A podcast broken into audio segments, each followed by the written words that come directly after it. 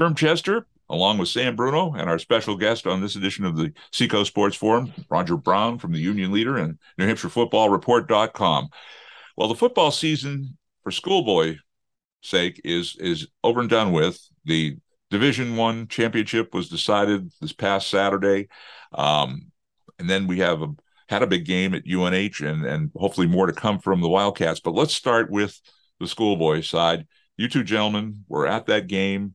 Londonderry, the number one seed, looked like they were going to just roll into their third straight victory uh, championship, and uh, Bedford, the number ten seed, going into the tourney, had something to say about it. Sam, you you were the PA. Give us some thoughts about it, and then Roger, you kick right in. Well, it was a great day at uh, William Ball Stadium. A big crowd, enthusiastic crowd from both sides the Bedford fans, the Londonderry fans. Um, certainly, Exeter High, the best site to host that championship game. If you're going to do it at a local high school site, there's no better place than Bill Ball Stadium. And all the crew there did a great job in uh, hosting the teams and uh, entertaining the fans and the concession people. Uh, they everybody did a nice job uh, over there. So uh, certainly it was a good venue for it, and the game lived up to the billing. Certainly, uh, Londonderry, the team who were the favorites, and boy, Roger, is there a better story than? Bedford High School coming out of the 10th spot and winning all four games on the road to win the championship first team in NHI history to win four playoff games in one season. And obviously the first 10th seed, because we've never had a 10 seed before in the playoffs because they expanded this year. Um, but even winning three on the road in, in the old system would have been very, very difficult. But, you know, four games away from home and three of them were shutouts, let's not forget. Of course, they shut out Londonderry in the second half, which I thought was the key to Saturday's victory. You know, the offense certainly did its part, but you know, it was 14 to nothing Londonderry at halftime. And I, you know, even if they get a field goal, it might have been over. I felt like Bedford was really up against it and had no wiggle room. I thought I thought that once Bedford gave up their first points in the playoffs, the kind of bubble would burst at that point, and that uh, Londonderry would roll in the second half, and that wasn't the story. I'm with you. I mean, I you know I don't know if I would have said Londonderry was going to roll, but I I certainly didn't see Bedford coming back to win at halftime. You know, I felt like I could have written half of my story at halftime, and that would have been a mistake, clearly. I will say a kid who goes under the radar this year, or has gone under the radar, is Bedford's quarterback, Danny Black. Uh, you know, he came in, you know, first year starter, and there's a lot of good quarterbacks out there who get mentioned. He seems to get left out of the conversation, but you know, he just gets the job done. And certainly, uh, you know, he was as, as clutch as anybody on Saturday and, and meant as much to that comeback as any player on that Bedford roster. He, you know, going up against a great defense and, um, you know, particularly that last drive, they went, what, 80, 80 yards roughly in a couple minutes. So, uh, you know, just shout out to him. He, he was he was terrific in the, on the big stage for sure. Roger, I thought good coaching by both Zach Matthews for Bedford and Jimmy Lozon for Londonderry. Uh, I thought Bedford, though, um, did a great job in containing Drew Heenan. Yeah, they really did. You know, again, like I just felt like Londonderry just. I don't want to bring back bad memories, but I, I feel like Londonderry had to do what Exeter had to do against in that Timberlane playoff game, which was just make one more play not even necessarily a scoring play, but just a you know a catch for a first down or work the work the clock in some manner. Um, but Bedford just shut them down. You know, didn't give them uh, any room. Uh, I know Coach Lozon after the game was was beating himself up. He felt he was a little too conservative, but when you got a kid like Drew Heenan, you know, you keep the ball in his hands. He was effective in the first half running it. Um, so I, you know, I, I, think it's unnecessary criticism of himself. Uh, I just think that you know that Bedford defense came as advertised, and they they you know Londonderry got the best of them in the first half, but you know they they poked the bear so to speak, and and uh, that looked like the best defense in the state in the second half for sure. You scratch your head a little bit about what ifs, certainly on the Londonderry side. What if Bedford, when it's 14 to 6, Bedford goes down and scores to make it 14 12? What if Bedford makes that two point conversion and it's 14 14? You don't get that last drive. Um, you know, whether or not there'd be a field goal or that type of situation. What if it went to overtime? Who would have been the better team? But uh, certainly the chips fell right in place for Bedford. But they executed. They did a great job, and uh, hats off to those kids. Yeah, absolutely. You know, Bedford took it, and uh, you know, one thing I will say, and it wasn't, you know, I don't think it was like as bad as it may sound, but the penalties on Londonderry really cost them.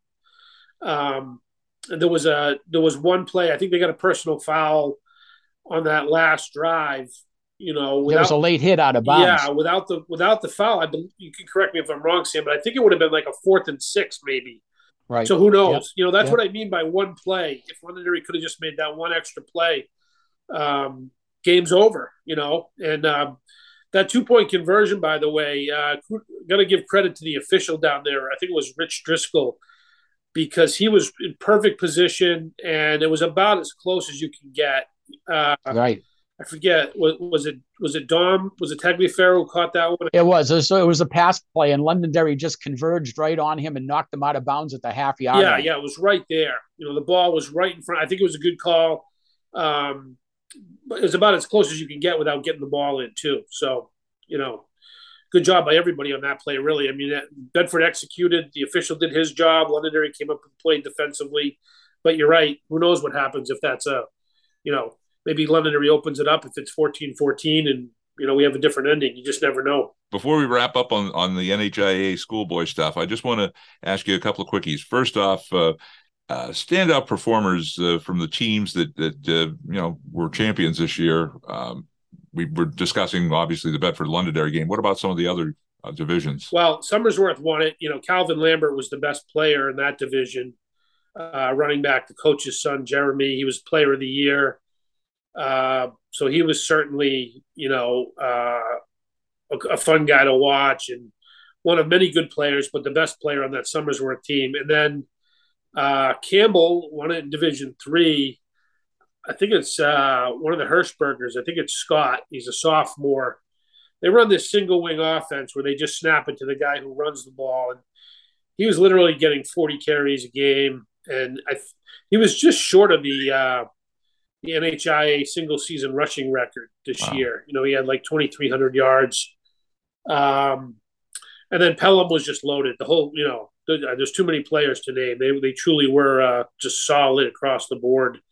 Um, so we'd be naming their entire, you know, offense and defense really, you know, but 30 game winning streak, you know, you don't get that done without a strong program and depth. As far as Division One is concerned for the NHIAA, do you see it becoming a balanced division next year, or is it still going to be like we had this year? Good question, Sherm. I do know that there is a Division Two team, uh, Gilford Belmont, that's a co-op right now, and I believe the co-op is over, and they're not renewing it. So if they stick by their their enrollment rules, Gilford will have to drop down to Division Three next season. So I believe that leaves 17 teams in Division Two and 21 in Division One. So common sense says you solve two problems by moving one team down. So of course that's what you you me and Sam would do, and but whether or not the NHIA does it to be determined. Um, I certainly hope they do. You know, they did the best they could with this situation this year for sure. I don't think we could have come up with a better system. And there were some good things about it, no question. But you really need a balanced schedule, you know, like when you don't play the same teams, even the seedings are come out a little awkward. Like there's no real way Bedford was the 10th best team in the division one, right? So I think it I think it would be best if they went back to 20 and uh, had balanced schedules. But we'll see what they do. Well, I was fortunate enough to be in Durham for what turned out to be a real heavyweight fight. I mean, going into that game, the Wildcats knew they were going to have their hands full with the Fordham Rams. Uh, the, a lot of points were going to be scored, and hopefully the Wildcats would be the one on top. And it turned out 52 42 in favor of the Wildcats. What a contest. Was it great offense or poor defense? The the defense for the Wildcats made the difference, and I'll tell you why. Because I, I got the breakout of, of how it went in the first quarter. I think that's where we set the the the, the pace. Um, when we gave it up to to Fordham, and they coughed it up. And it was the defense that, that came up with the with the strip of their running back, and then we capitalized, scored on that one, so it's seven nothing. Then we did it again, and that was uh, Dylan Laube, he was uh, he was the big gun there, no doubt about it. Rushed 29 times, 157 yards, three TDs, and caught four passes for 127 yards and a touchdown. and and uh, you know he just he was just awesome in that game. And and again we had a 14 nothing lead when Fordham finally came back and, and made it 14 to 7 but we were always we never we never never gave up the lead that was that was the most important part of, of that contest and I think that's the the momentum if it had shifted bad things probably would have happened. But uh, Coach Santos had the guys fired up and ready to rock and roll. And uh, so, to answer your question, I'd say it was a combined effort. You, Josiah Silver had a big game. Uh, Joe Eichmann, Nico Kavickas. I mean, I'm reading off the the stat lines here, and and everybody had a say in that game on the on the offense and defense. And uh, and Laube, obviously, though the, the the big gun in that game. And Roger, you talked with the coach. Now we know we advance into the uh, next round against Holy Cross, and that'll be coming up this weekend. Uh, Holy Cross, let's see, I'm just looking at the stat sheet that our friend Doug Poole sends out. Uh, they met more than 100 years ago. UNH and Holy Cross Crusaders were the 13 to nothing victor back in 1909, October 2nd to be exact. Uh, this uh, Saturday's game will be uh, the second round game at Fitton Field, just the 18th meeting overall, the seventh in the this era, the 2000s era. So all time, the series is 9 8 in favor of the Wildcats. Holy Cross has a 6 3 edge at home, and that includes a win in each of the past two games in Worcester. All right, that being said, what you went to the press conference with Coach Santos. What what what was the vibe? Well, I mean, the, you know, the vibe is good. They they hey, listen, you, you can't ask for more out of this UNH team this year, right? They're certainly playing to their potential. Um, and to be honest with you, Sherm, it's the same press conference week after week. It seems like they're playing just one of the best quarterbacks in the country, you know, here for for for quite a stretch. And they have another one, another challenge this week. Uh, I think Matthew Sluka, and you know he's he's a kid who can. He's Holy Cross's leading rusher, so he can run it. Big kid, uh, which has given UNH trouble in the past this this season. Um, and he's also a very capable passer as well. So it starts there. Um, they're a little bit opposite of Fordham in that they they're a run first team, you know, but they're certainly not uh, you know ground oriented only. Um, so he you know he talked about dealing with the quarterback and uh, Holy Cross is very, very good on special teams. So we thought, you know, they'd have to be up to par there in that area this week. Certainly can't lose that battle. And then the other thing that Holy Cross is very good at is, is they just don't turn the ball over. They haven't fumble, lost a fumble all season. I think the quarterback has three had had three passes hmm. intercepted. Mm-hmm. They're second in the country in turnover margin. So, like I wrote for the Union Leader, it sounds overly simplistic to say turnovers can decide the game, but in this one, it seems to be, you know, certainly seems to be the case. They need to, you know, get one more than than Holy Cross, uh, or at least probably.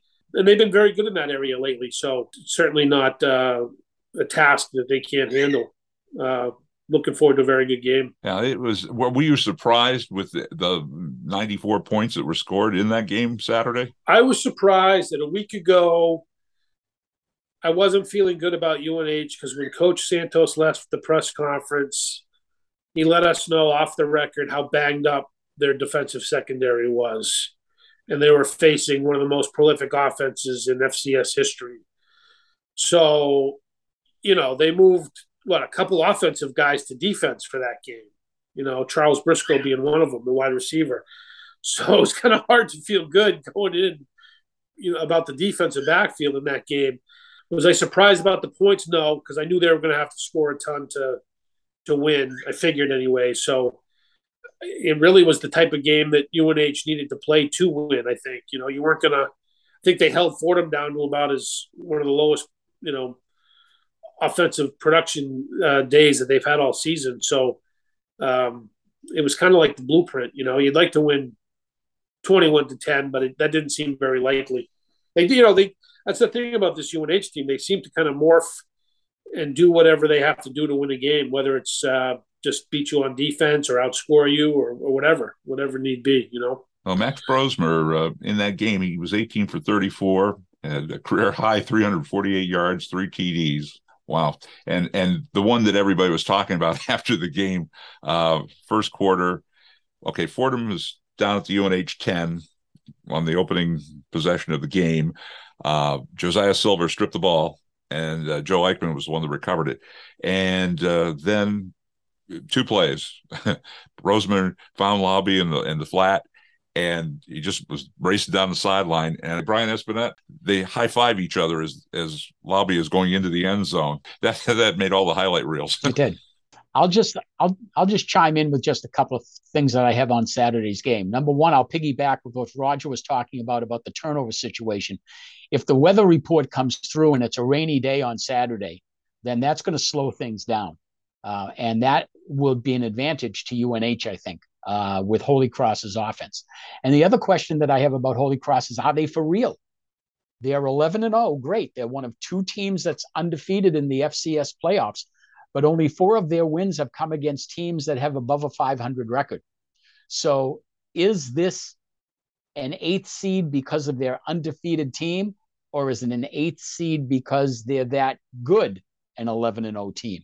Yeah, good good point, Sam. Um, I just have, and I, and I think a lot of people are saying that about the Patriot League in general. You know, usually that's a team that, or, or league that their their top team is notch below what the CAA offers.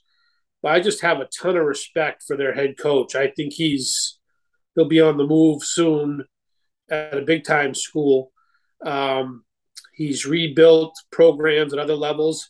A lot of Exeter High kids have played for him at the Division three level at Salve Regina and at the Division two level at Assumption.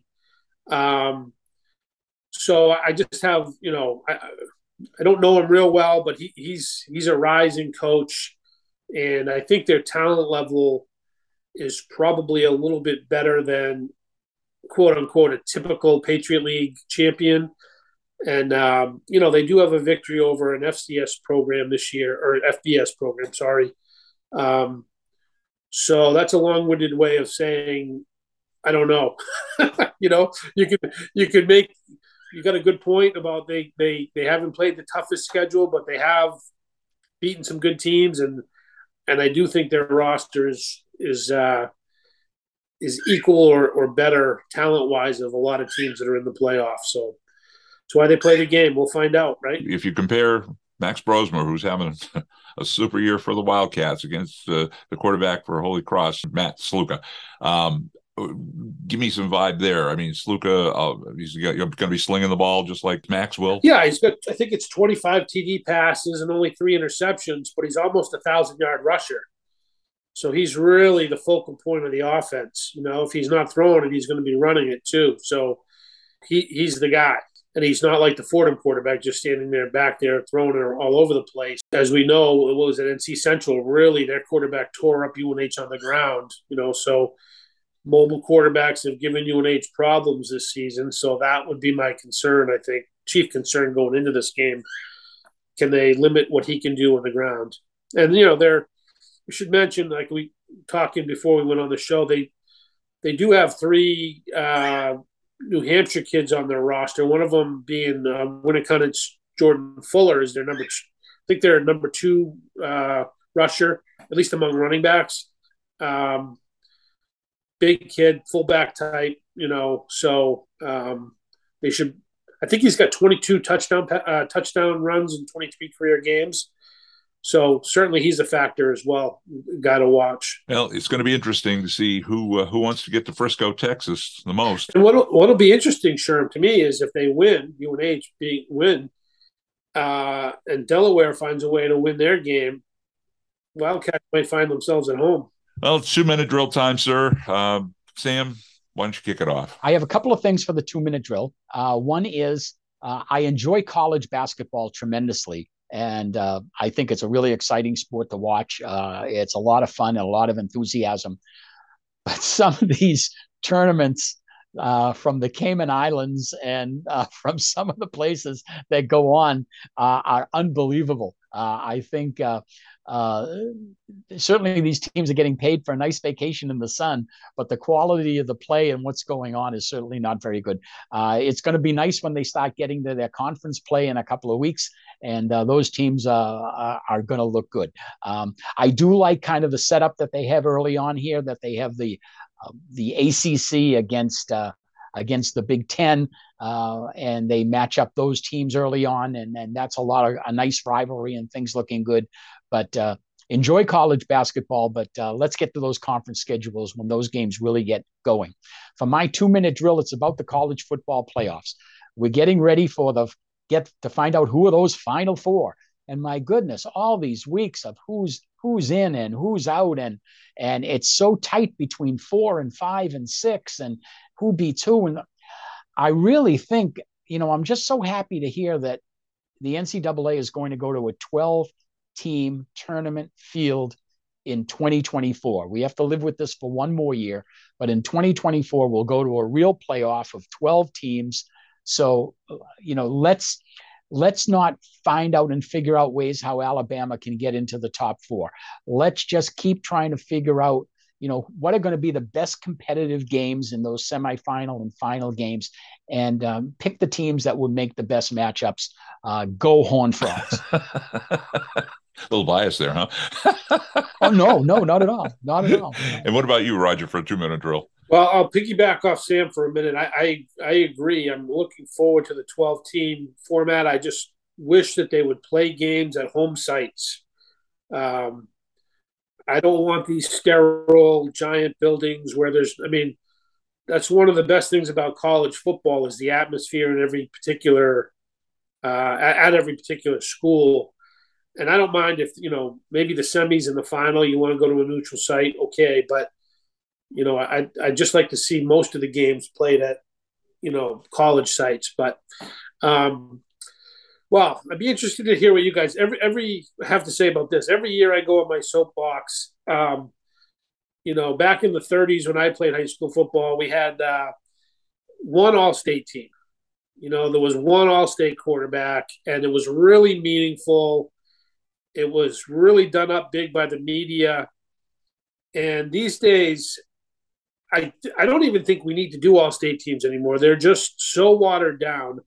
I received the Division Four All State team the other day for football, eight teams. There were seventy-seven players on the All State team. wow! wow! Seventeen linebackers, four, four quarterbacks. Half of the division were All State quarterbacks. Like, what are we doing? You know, I mean, everybody everybody gets a medal. Yeah, and and yeah. I, I don't understand why they think that's good, because it's. I mean, if there was you know 30 kids on it, I would still be arguing against it. But when you have 77 and you're not one of them, you're almost like singling kids out who don't make it, like saying you're no good, you know. And I'm not even joking about that. Um, we've got to get back to something meaningful. You know, if you want to do one team and maybe I, I would cut it there myself, but uh, you know, per division. But if you want to do like, you know, one team and honorable mention maybe or something like that, but we got to put some juice back in this thing. Um, and I know I'm not the only one who feels this way because I get a lot of feedback about this, but we're just every year it seems to be getting worse and worse. So I'd just like to see each division, you know, one all-state quarterback. It would really be meaningful, and uh, I think it would be healthy for the sport. There you go. I agree with you totally. I assume you do too, Sam. Huh? Oh, sure. I think. Uh, I think you know. I, I. I think people. You know, whoever making the select, who's making the selections now, Roger? Each coach. Yeah, the coaches get together in each division.